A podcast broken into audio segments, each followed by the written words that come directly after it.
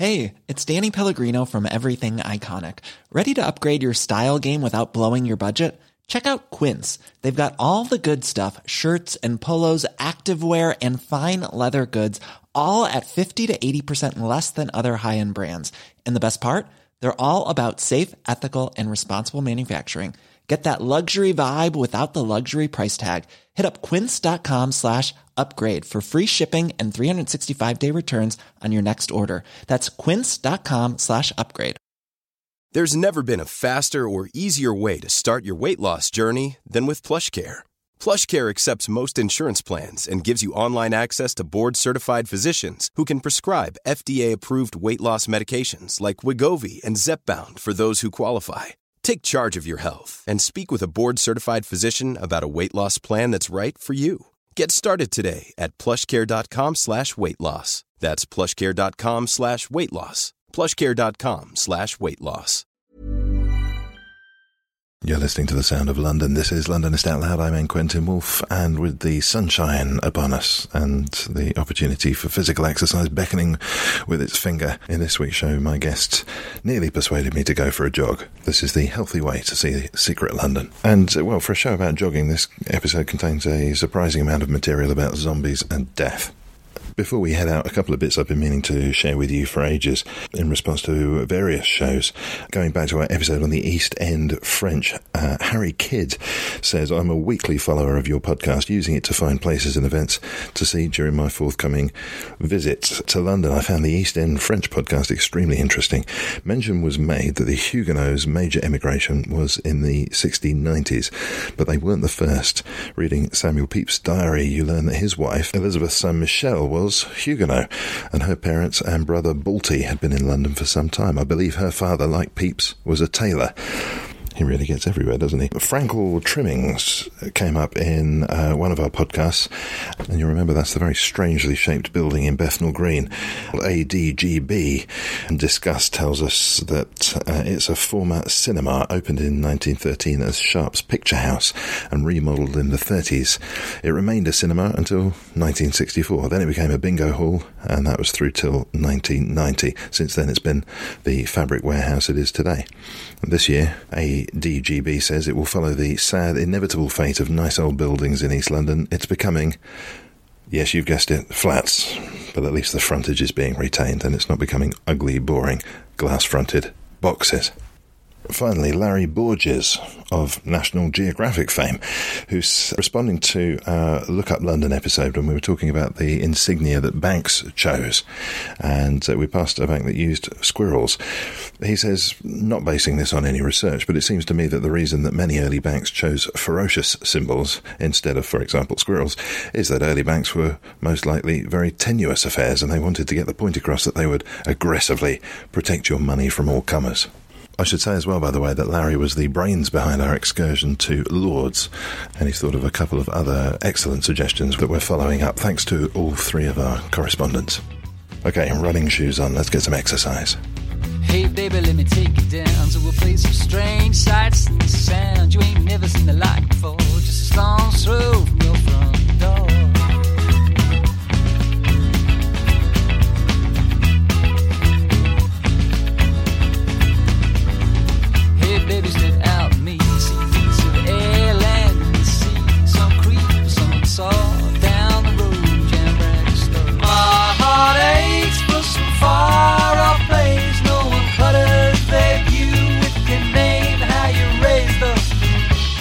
hello, hello, listener from the churchyard of a church that I am told is St Mary's, and it's on St Mary Axe, and we are in the shadow of the cheese grater. Just around the corner is the gherkin, and in front of me, two slightly smaller structures, Amy Coates and Vanessa Kane. Hello. Hello. Hello. Now, we can't tell anybody what we're doing here. It's a big secret. Yes, Secret London runs, That's right. about to become less secret. um, what is the premise of Secret London Runs? We are a running tour company. We do running tours and events. This is genius. Ah, okay. I instantly understand you. So, in order to pack more people in on your tours, you do them faster and you make everyone run. Not quite, no. We like to think of uh, the running tour as a way of getting people to see the side of London with the joy of their own endorphins. It sounds really dodgy. No, It, Yes. it, it could be. No, um, we combine jogging with sightseeing, so sight jogging. And uh, it's getting pretty big all around the world. There's sight jogging companies in, in most cities, but there's not really that much up and running in London.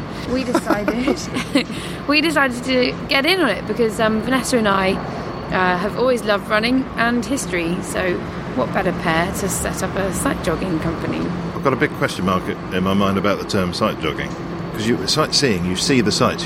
Sight jogging, you don't. you jog a little bit and then have a stop and uh, and then we'll explain uh, one of the really cool stories about one of the sites that we're at and when you jog you mean it means you can cover more ground um, than you would on a walking tour and you can of course go down those cool crooked London alleys and, and streets that you wouldn't see if you were on a bike tour or a bus tour so it's just the best of all worlds I'm going to be exploring virtually because there's no way I'm trying to record this whilst jogging with you. That didn't even cross my mind as an option for this interview, by the way. how do you do it Did you, did you consider that as a possibility, by the way? Am I the only one not to have thought of that as an idea for this? Uh, we hoped you might. I'm sorry to dash your hopes. Uh, Maybe next time. Maybe not. We're going to be remaining entirely stationary. Uh, but we'll dig into some of the places that you go to. What, what are the practicalities, though, of doing your tours in this way? I'm, I'm thinking particularly of the necessary health requirements of the attendees. Well, I think we make it so that anyone can do it really. So we have power walking options. And actually, I broke my leg just after setting up this company, which was a bit tricky. Yeah, seriously. Yeah. Um, How did you break your leg? at the office Christmas party, it wasn't very clever. No, no, I, I've got to know more. um, I'd had a bad day, and uh, What, before you broke your leg? before I broke my leg. It was only about nine o'clock, and I remember saying to people, "It's short and sharp tonight, guys." And um, then on my way getting into a taxi, I fell off my heel, and it just snapped down a curb, and that was that. on the way home as well which yeah, was I'd already part. decided that it was time to go. I need to get my head around this then. So you're doing another job at this point? You've, you've kind of already set up Secret London Runs? Yes, exactly. What was the idea then that you're going to depart your day job? Well, we both just have actually, haven't we? Oh, really? Yeah. What have you departed? Well, I'm uh, I'm head of copy in a advertising agency. And I head up a marketing team in a publishing company. And sight jogging is what you came up with? well, okay.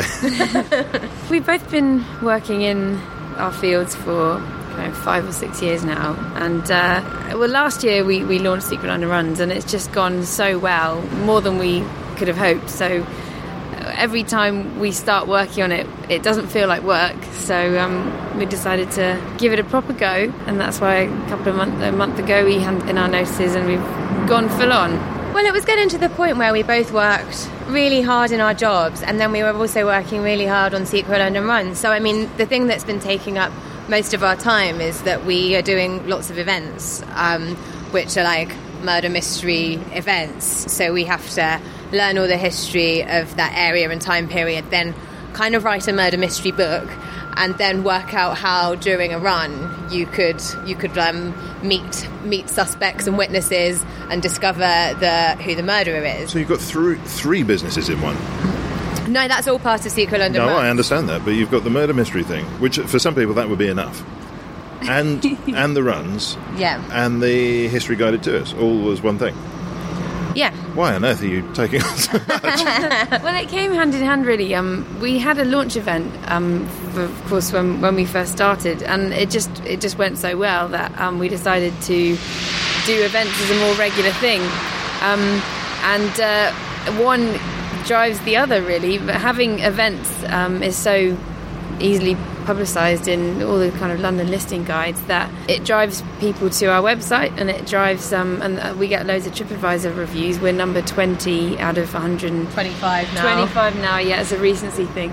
Um, out of 161 things to do, outdoor things to do in TripAdvisor, and uh, that's mostly thanks to reviews we've got.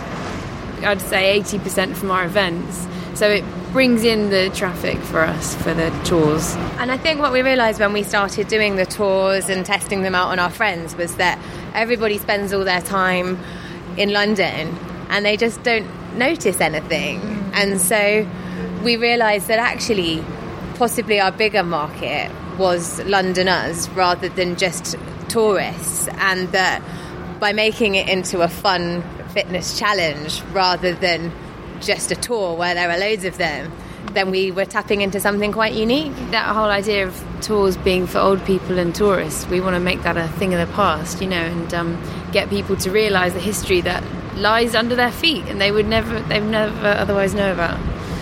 Should we go on a virtual tour? Yeah. Let's do a tour. Okay. Okay, Uh, but I do mean virtual. Right. You are not getting me running. I'm going to blame it on the very delicate equipment I've got here. So this was our first tour that we launched, um, and it was because we were really struck, quite like here, really, where there's a big building like the Gherkin, and then an old building like St Mary's Church. The Shard is this sort of beacon of luxury, but actually, the history of the area is so sordid. Um, it's anything but luxury. So we decided that we'd run a tour about the gentrification of the area, um, and we called it "In the Shadow of the Shard." So we start off Well, Borough, Borough Market. no. Bridge. London Bridge. Bridge, the north side.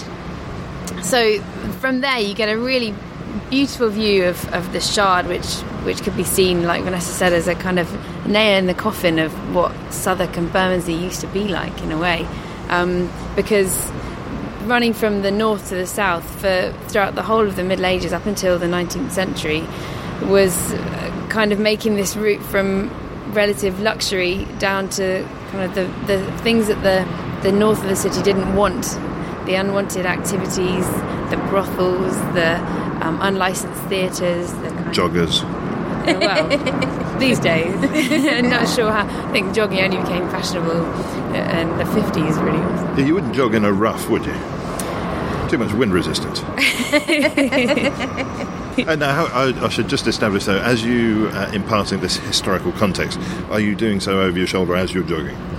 Oh, it depends really. I mean, we really have to judge on on our on our customers, and if I had a lady who was on it was her 62nd birthday, and And it was her present to herself for her birthday. It was Yeah. so nice. and she was she could run and talk and and stuff and that was absolutely fine and on the other hand I've had you know a group of girls in their early 20s and we needed to stop have a good stop catch their breath and that was great because I could you know talk to my heart's content about the different stops and stories that on our way it's just a kind of a judgment thing I think everyone's grateful for a little bit of a stop and uh, and that way you can have a really good look and sometimes it's tricky um, getting around groups of people along the south bank, which is where we, we go along, and Southwark's pleasure gardens in past years.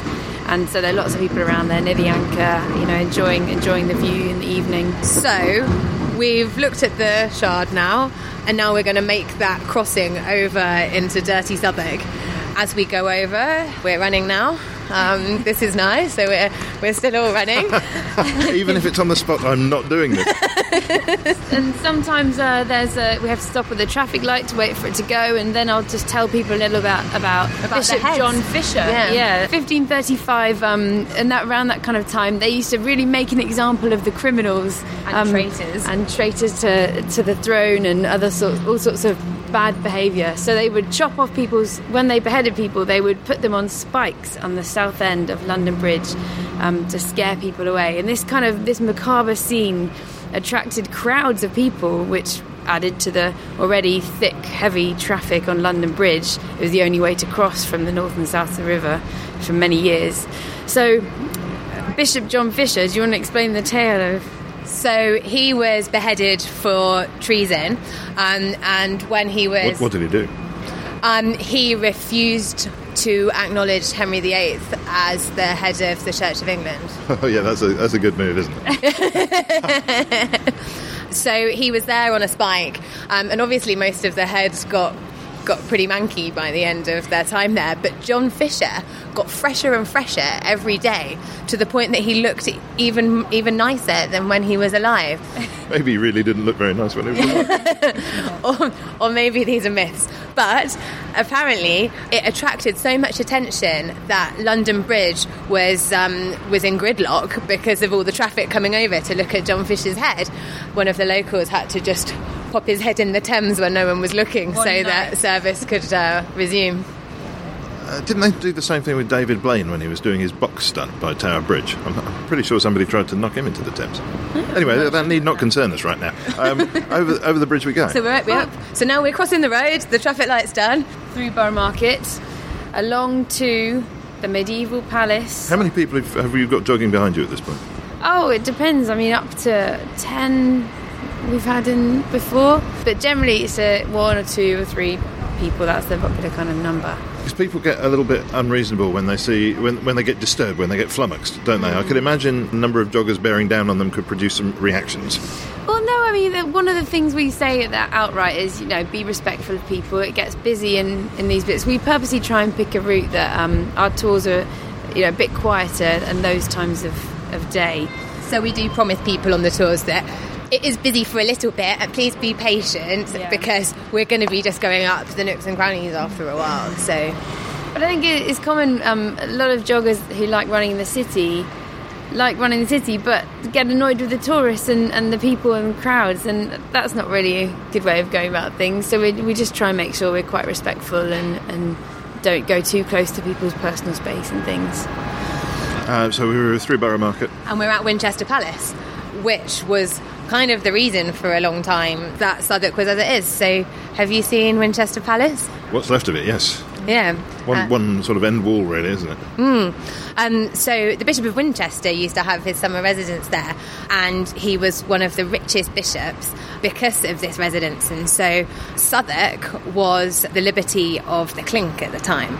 It meant that it was outside of the jurisdiction of the city. So it meant that things that were that were illegal in the city of London were permitted in and regulated in Southwark in the liberty of the clink. So the bishop was the guy that ruled over it, and he allowed prostitution to take place, and that was like a huge source of income for him. So there were 39 regulations about the prostitution there.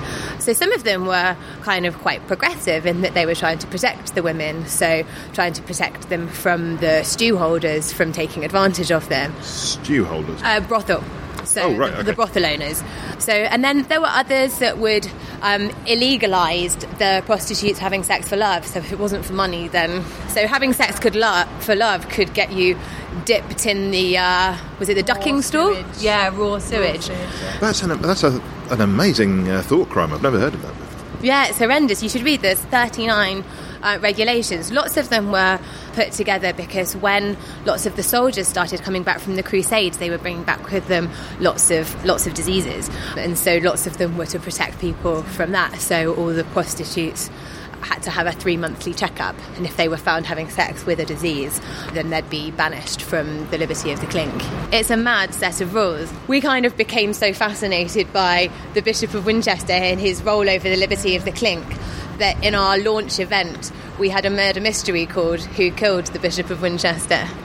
So we had we had quite a lineup because of all of the all of the things that he allowed and all of the people he would have upset by doing so. It's really tragic. Um, sex work was considered a necessary evil back in those times. It's something we find it so hard to to consider, even understand now. But um, to prevent men harassing good women, Yeah, know. so the Catholic idea in, in that time, well, I've, I've read that it was the Catholic idea anyway, was that Southwark's brothels were kind of a necessary evil. The men of the city were going to were going to need to um, express their urges, and so better to do it on a on a Southwark whore than on a good woman of the city. So Yes, I imagine it was the, the men who were saying that. One would have thought, wouldn't one? It, it seems difficult to imagine you imparting all of this whilst on the move, but but on the move we are. It would be a, a stop just outside the what remains of the Winchester Palace and the, the, the old Clink prison, and then off we run along the south bank, which would have been lined with brothels up until the 1600s. So the ferryman would have made an absolute killing transporting men from the city over to the south of the river, as I said earlier, uh, Southwark's pleasure gardens, to spend a night there. And uh, yeah, it would have been they would have made a rip roaring trade. So along we run down to the Crossbones graveyard. Ah, yes, Crossrail has well sealed it off actually. Yeah, exactly. And now there's a, a lovely garden there for the Friends of the Crossbone graveyard. And the ribbons flapping from the fencing there. Yeah. Well, we've, we've talked a little bit about that in previous episodes, so let's keep running. All right. Well, uh, so then we go down Red Cross Way, which back in the Middle Ages would have been one of the dangerous streets in London to run down. Um, and now and into the 1800s, really, that was when it was horrendous. So, Do we, do we know why it's called Red Cross? no. Ah, intriguing. Do you? Um, Oh, but I know somebody who does. The listener, can you help? I wonder if it's some reference to death or some blood. I don't know. Is the Catholic cross red? The English cross is red. I'm not sure. But the, the Crossbones graveyard by the end was a plague pit. And and that was around the 1800s when it closed. And so as you run up it, then you would just imagine just all this disease coming out all of the doors. And the idea of giving any kind of help to the poor was quite alien um, until very late on into the like 1880s and 1890s, really. Um, so when then we run past Red Cross Gardens, Yeah, where um, Octavia Hill, who founded the National Trust, was a really progressive figure, um, and she she realised that creating an open space um, within these kind of slum areas, really um, really poverty-stricken areas, would uh, give people a kind of sitting room for, for the tired, the tired, and um, people who just needed a rest, really. And that's what she did, and that was um, that's what Red Cross Gardens is, and there's a blue plaque for her there and it really opened up the area and started to give people to, to break it up and make it less dangerous. and it's still beautiful today. Mm. And then we run on up Mint Street and along to Lant Street. Have we lost any runners yet? No, they're all still going along. None of them starting to weave and hold their chest. no, no, everyone's really happy and just, you know, holding on to our every word, really. That podcast presenter at the back's looking a bit ropey. yeah, he's fine. He's Okay. fine. He can do it. There's a stop coming up really soon. Although I have heard that there's a geocache on Red Cross Way, so I did lose one runner one time who had to go and find it. What is a geocache? Oh, we've got a blog about it on Sorry, our website. but a, a question from the uh, 19th century here. What is a geocache? It's well, I don't- can't go into too much. It's quite a secretive thing. It's, it's uh, people have it as a hobby. There are geocaches based around the whole world, really, and loads in London. And um, it's kind of like a tiny cache where you have to go and find it. Some some of them have little trinkets in them, tiny trinkets. Um, and you record, you log that you've been there. Wait, is this a virtual thing or an actual, like an Easter egg hunt? Thing. Yeah, so you log it virtually. So you, what, you're digging it up and go, oh, there's a little plastic gnome in there. Yeah, it's that kind Yeah. of thing. Right. It's in like Yeah. little boxes or hidden away. Um, and it encourages people to get out, get out and have a look around their space. Kind of what we're like we're doing, really. yeah. Um, and family thing as well. There's, there's something a little surreal about that, isn't there? That you're, jo- it, it feels like a very 21st century thing that you're jogging along with a group of people, and one of them has to duck out because they're on uh, in the middle of an Easter egg hunt at the same time. I think it's lovely.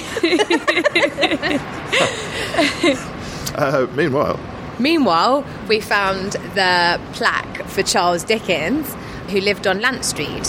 So when we're there, we say, we say this is where Charles Dickens lived. lived and had one, and he wrote that he had the miserable most time of his life. of his life. He lived there when he was um, up to the age of about twelve. when he was 12, for eight months. What was so awful about that? Well, what we, We say there explain. is, we're going to tell you at the next stop. then we run on to the next stop. I'm all expectation. and we run along a little alleyway that you would never really know, very unsuspecting. And what's down there is what remains of the Marshalsea prison. A huge wall with the gardens inside, which are a very nice, pleasant place to be. But back in the 18th century, it would have been far from pleasant. It was one of the biggest prisons in South London, south of the river, and uh, it was one of five within a mile radius of that spot. It was right in, in the middle of a, a very deprived area, and it was it was a rough place to be. So in 1812, 50% of the prison population was debtors. Debtors were institutions that meant that Hey, it's Danny Pellegrino from Everything Iconic. Ready to upgrade your style game without blowing your budget? Check out Quince. They've got all the good stuff shirts and polos, activewear, and fine leather goods, all at 50 to 80% less than other high end brands. And the best part? They're all about safe, ethical, and responsible manufacturing. Get that luxury vibe without the luxury price tag. Hit up quince.com slash upgrade for free shipping and 365 day returns on your next order. That's quince.com slash upgrade. Hi, I'm Daniel, founder of Pretty Litter. Cats and cat owners deserve better than any old fashioned litter. That's why I teamed up with scientists and veterinarians to create Pretty Litter. Its innovative crystal formula has superior odor control and weighs up to 80% less than clay litter. Pretty Litter even monitors health by changing colors to help detect early signs of potential illness. It's the world's smartest kitty litter. Go to prettylitter.com and use code ACAST for 20% off your first order and a free cat toy. Terms and conditions apply. See site for details. Many of us have those stubborn pounds that seem impossible to lose, no matter how good we eat or how hard we work out. My solution is PlushCare. PlushCare is a leading telehealth provider with doctors who are there for you day and night to partner with you in your weight loss journey. They can prescribe FDA-approved weight loss medications like Wegovy and Zepbound for those who qualify. Plus, they accept most insurance plans. To get started, visit plushcare.com slash weight loss. That's plushcare.com slash weight loss. What that were made to make their owners money. Wasn't Dickens's father a debtor? So that was why Dickens lived on Lant Street around the corner because the rest of his family, bar his sister, were all imprisoned in the debtor's jail for 10 months. I think I said eight months before, but it was 10. Right. Um, so he had a debt with a baker, and that meant that he was inside the prison for, for 10 months. Um, so they'd make it um, so that the people that had enough money to live would be able to spend their money in taverns um, and on different things inside the jail. And you were really desperate to try to stop going over into the side where you were begging for your begging for your meals. There's a wonderful book called The Devil in the Marshalsea, um, and it just it's a beautiful piece of historic fiction and just absolutely brings to life what life would have been like in that prison. Horrendous on both sides of the wall, but particularly horrendous on that side of the wall. What have you come away from that book with in terms of detail? Bad dreams. well, I mean, it was quite a normal sight back then for somebody um, to in in the city, wherever else in London, suddenly be shackled up, put in chains, and dragged, put on a ferry over down to the Marshalsea, and um, that's kind of the start of the book, really. And then it goes on to, to talk about the the tavern um, where they could drink some really weak, horrible ale if they wanted to, and the, and the candles were made of um, pig fat and it stunk. And um, there's a scene where he doesn't understand why nobody's sitting next to the only window in the tavern. You know, it's a, there's a balcony there, great. And he goes and looks, and he looks over the other side of the wall, and there's people walking around like zombies, just skeletal figures, a couple out laid in the sunshine, dead. And, uh, and that's what life was like on the other side of the wall. And this is 150 odd years ago. Yeah. So as soon as you A bit more than that, but Yeah, 200 years Yeah. ago. So as soon as you could no longer benefit financially the people that owned it, you were just shoved in like a dog on the other side of the wall.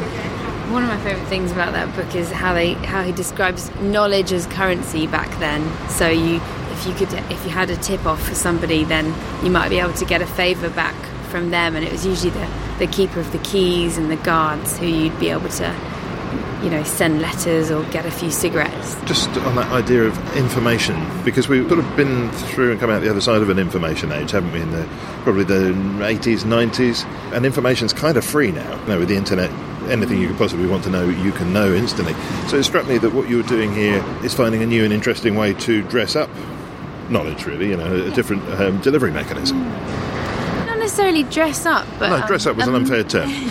but get people to f- really understand it and people i think the term narrative is really overused in creative industries these days but there's a reason for that and people can you can't ever know what it was like but you can kind of get a feel for it if you immerse yourself in that history. And london is just a fascinating place because that history is there on the streets for you to see and to experience.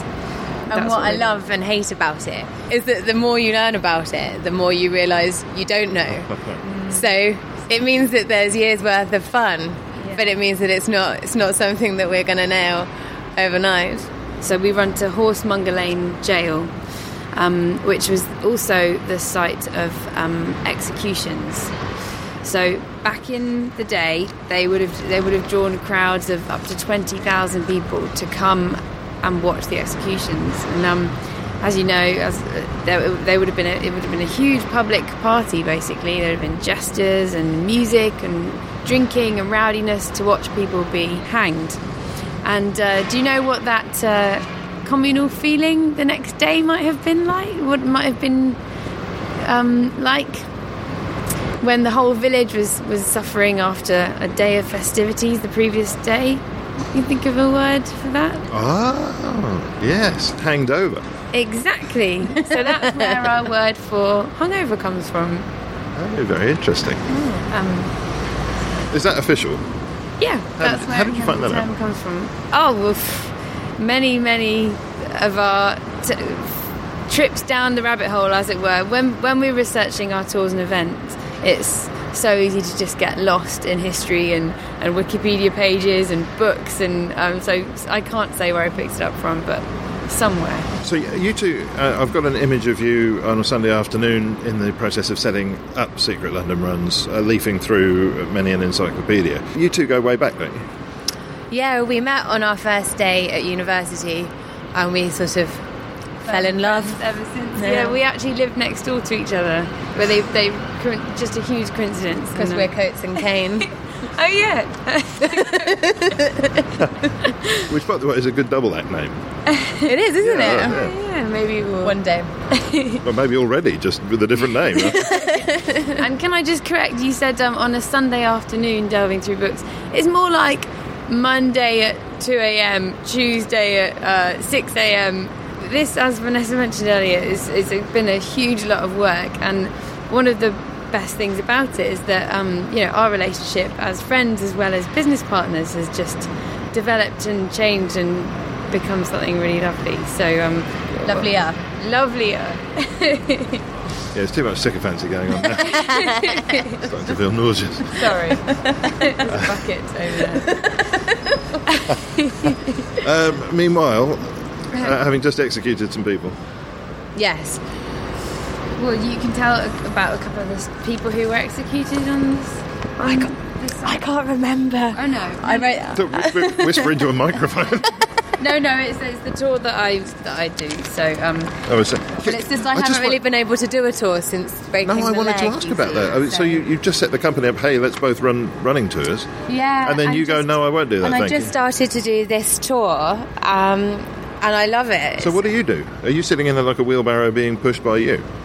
we, do we did do that, didn't we? we had,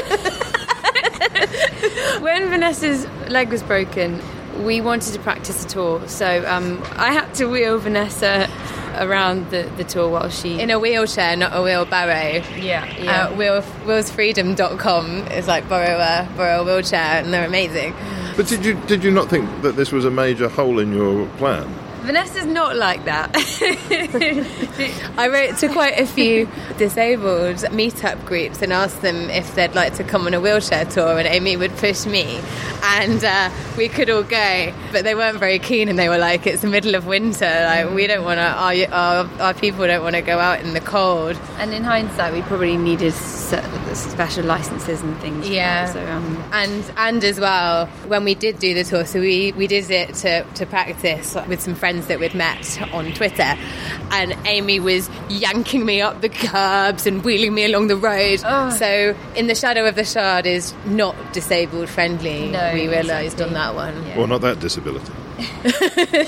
For our uh, Christmas party, on the other hand, uh, so this was shortly after Vanessa um, broke her leg. There was not even the not even talk of, of cancelling it. Instead, I wheeled Vanessa from her house in South London up to the pub where we had our Christmas event, and uh, and off we went. i crawled up the stairs this was about two weeks after breaking my leg so i crawled up the stairs and, and at that event, all we had to do was just register the runners, give them their brief, and then they set off to do a challenge where they found the statues in um, in the area. So it was fine. It was definitely um, broken leg friendly that one.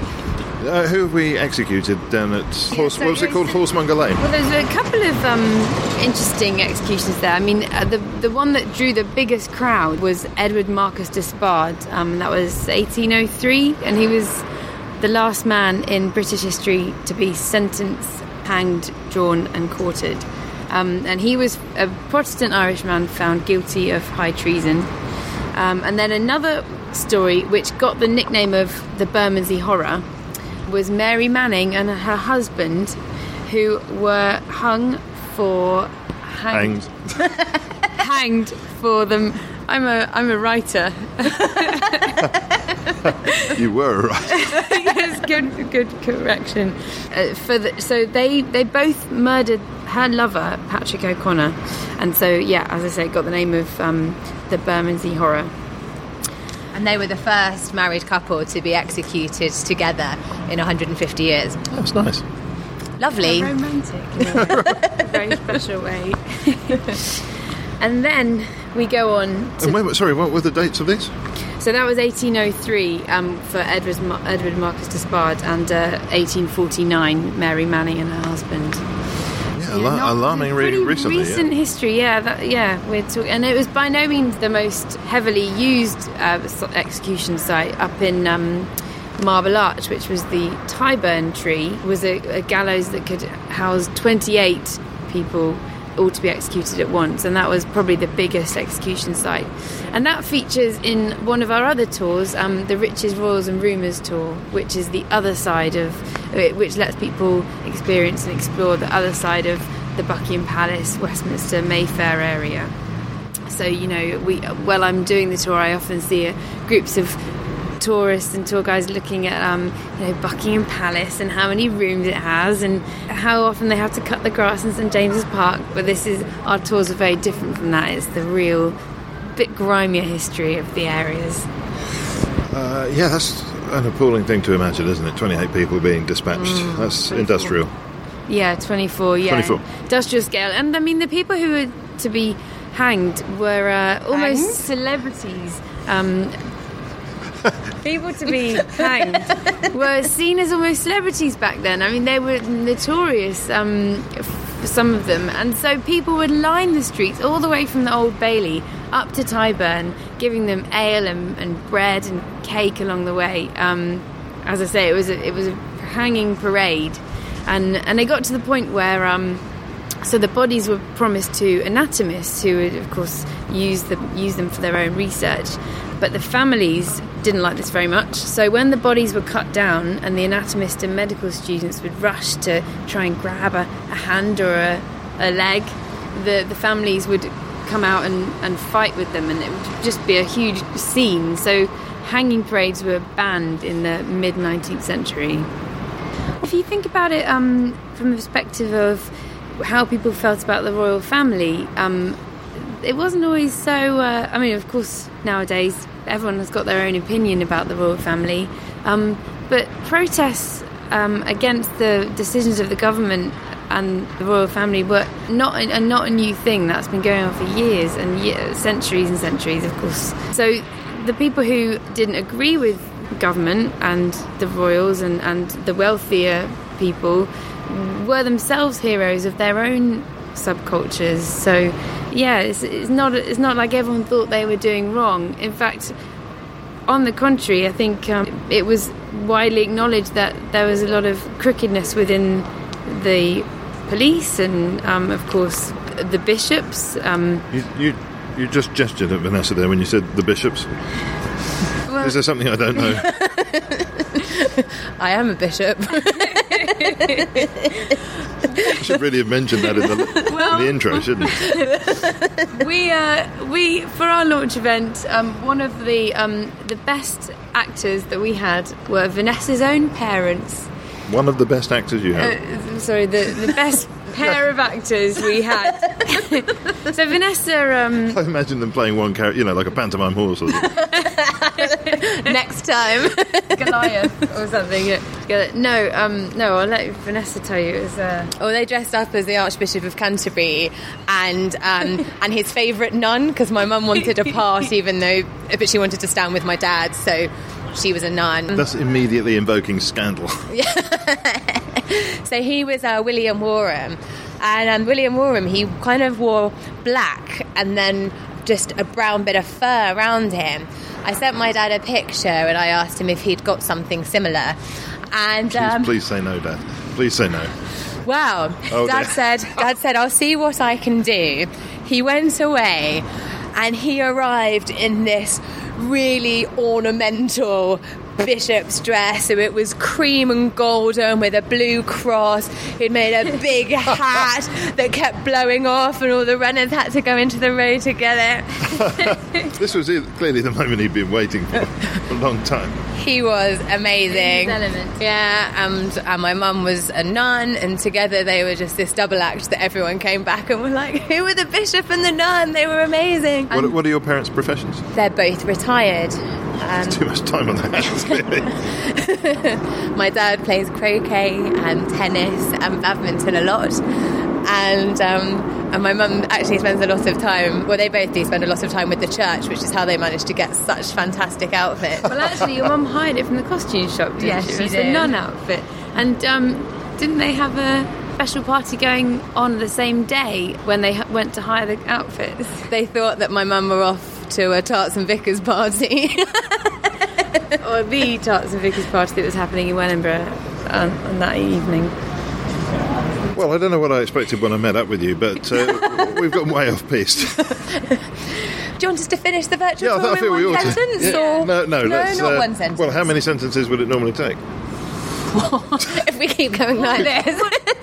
Should we talk about the the, the, thing that Bermondsey was really popular yeah. for? So so then we pop into Bermondsey and. Just to summarise, we point out a few things on the way which show that Bermondsey was the centre of leather for hundreds of years, and so leather was like quite a dirty, a dirty trade because it was made from urine and feces, um, and Charles Dickens described it as really That is made and from- made from Charles Dickens. human leather. I don't know what the Human Tissue Authority would say about that. But I've actually got a um, I've got a, an extract from um, Charles Dickens Jr.'s book, which really lovelily sums up, delightfully sums up what life would have been like um, in the slums in Bermondsey. Um, do you mind if I we, we read this on the tour? So um, and people usually like this bit. So. Um, he says the neighbourhood in which it, and this is the, the leather exchange, um, the neighbourhood in which it stands is devoted entirely to thinners and tanners, and the air reeks with evil smells.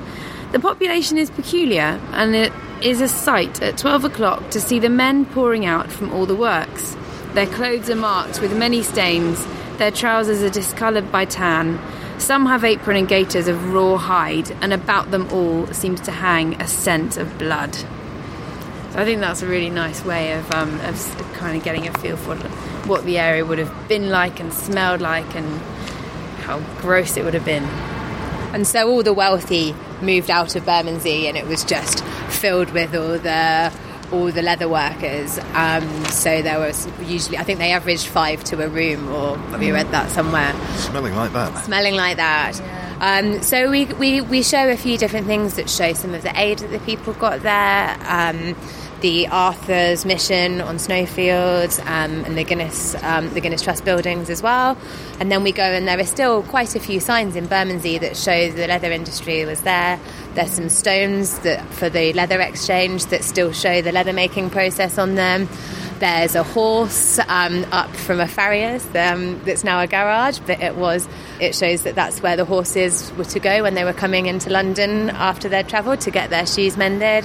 Because they were made, the shoes were made of leather as well, so the farriers had a roaring trade there too. And then we we sort of end the tour. We kind of recognise it's miserable, so we end on Not the tour. the tour is quite The tour's miserable. The tour's quite miserable, isn't it? It's quite a grim history. So we end on Bermondsey Street, which is my fav- one of my favourite streets because it's this buzzing street of independence. And it might sound cheesy, but I kind of think that you know all this struggling to survive of all these different people is left with a uh, air of uh, Entrepreneurial spirit. entrepreneurial spirit that you know, it's just this whole whole row of all these different shops where you know two people are walking their dogs together and they decided to set up a, a shop with dog collars and little dog coats and you know every shop or most of the shops they have just opened a Franco Mancas on there, but you know most shops are these ultra entrepreneurial delights, and it makes you think that there's there's hope. And also reminds you about just how the area is becoming gentrified as well. I mean, the old industrial buildings are now chic apartments and shared working spaces and things. So No, no more sense of blood. no, exactly, far from it. So in you know, kind of 20th century, it just rapidly became something quite different. And there was an antiques market that um, that moved there, and that was part of the reason for the attracting a wealthier crowd. And it's all just part of the area's history. But like Vanessa says, it's this kind of charming entrepreneurial spirit, struggle to survive, that is still there. That sounds like a natural stop to me. But not before we've mentioned what you've got coming up. I think I'm going to take massive issue with one of the things you've got coming up, but let's see. Well, the power power women. Week. Power women? No, why would I have an? why would I object to power women? What are power women? So, so we're running a, a week of guided running tours for London's Power Women Week to celebrate all the women who have shaped London's, his, London's history. There are so many that we're going to pick eight or nine along an eight kilometre route and celebrate them. All played badly by your mother. No, m- no, my mother won't be there. Okay. Uh, but my father. Oh no! Um, no, this is just a guided tour, so no actors, I'm afraid, on that one. Um, but we've got a power walking group going every day, so even if running isn't your thing, I still can't run after the broken leg, so I'll definitely be there heading up the power walking team and loving it. It'll be really fun. And then there'll be running groups as well. And we're meeting at the Boudica statue every day from the 5th and the 9th of June for that at different times. And then after that, we've got our murder mystery run, which is a 5k team challenge. Where where's it? Oh, we're killing off Henry VIII's lover, Elizabeth Blount, in a Who Done It running challenge. So that's on July the 14th, and you can get tickets to any of those events on our website www.secretlondonruns.com. Oh, that was good. Uh, I, I thought we were going to get into a Jack the Ripper fight. Oh no no no! That was uh, our last event that we ran. Right. Okay. You've dodged a bullet that was heading your way. We should probably say that um, if we've got anything historically wrong in this interview, then um, we always welcome corrections and input, um, suggestions and questions. There's an interpretation and uh, different sides of stories. One of the really great things about doing the tours is that we're always uh, getting input from our customers. Some people have got their own stories of London and, and what it used to be like, even when they were a, a child. And I just wanted to mention as well that if you listeners know that um, we've said something wrong or got something a bit inaccurate, then please do get in touch. Uh, we've got a, a contact us page on the website, so we would love to hear from you if you have any comments or suggestions. Well, I think that's a good place to leave things. You know, we haven't said a thing about the some of the most impressive architecture in the world that we're standing underneath right now, and uh, we could do, but that's the joy of London is that we can come back and do that another day. What a privilege. Uh, for now, though, Amy Coates, Vanessa Kane, thanks very much. Thank you. Thank you. My heart aches for some far off place. No one And that's all for this week. Thanks for this week to Vanessa Kane and Amy Coates. Thanks too to Bernie Barkley. Theme and incidental music was by Songs from the Howling Sea. I'm in Quentin Wolfe.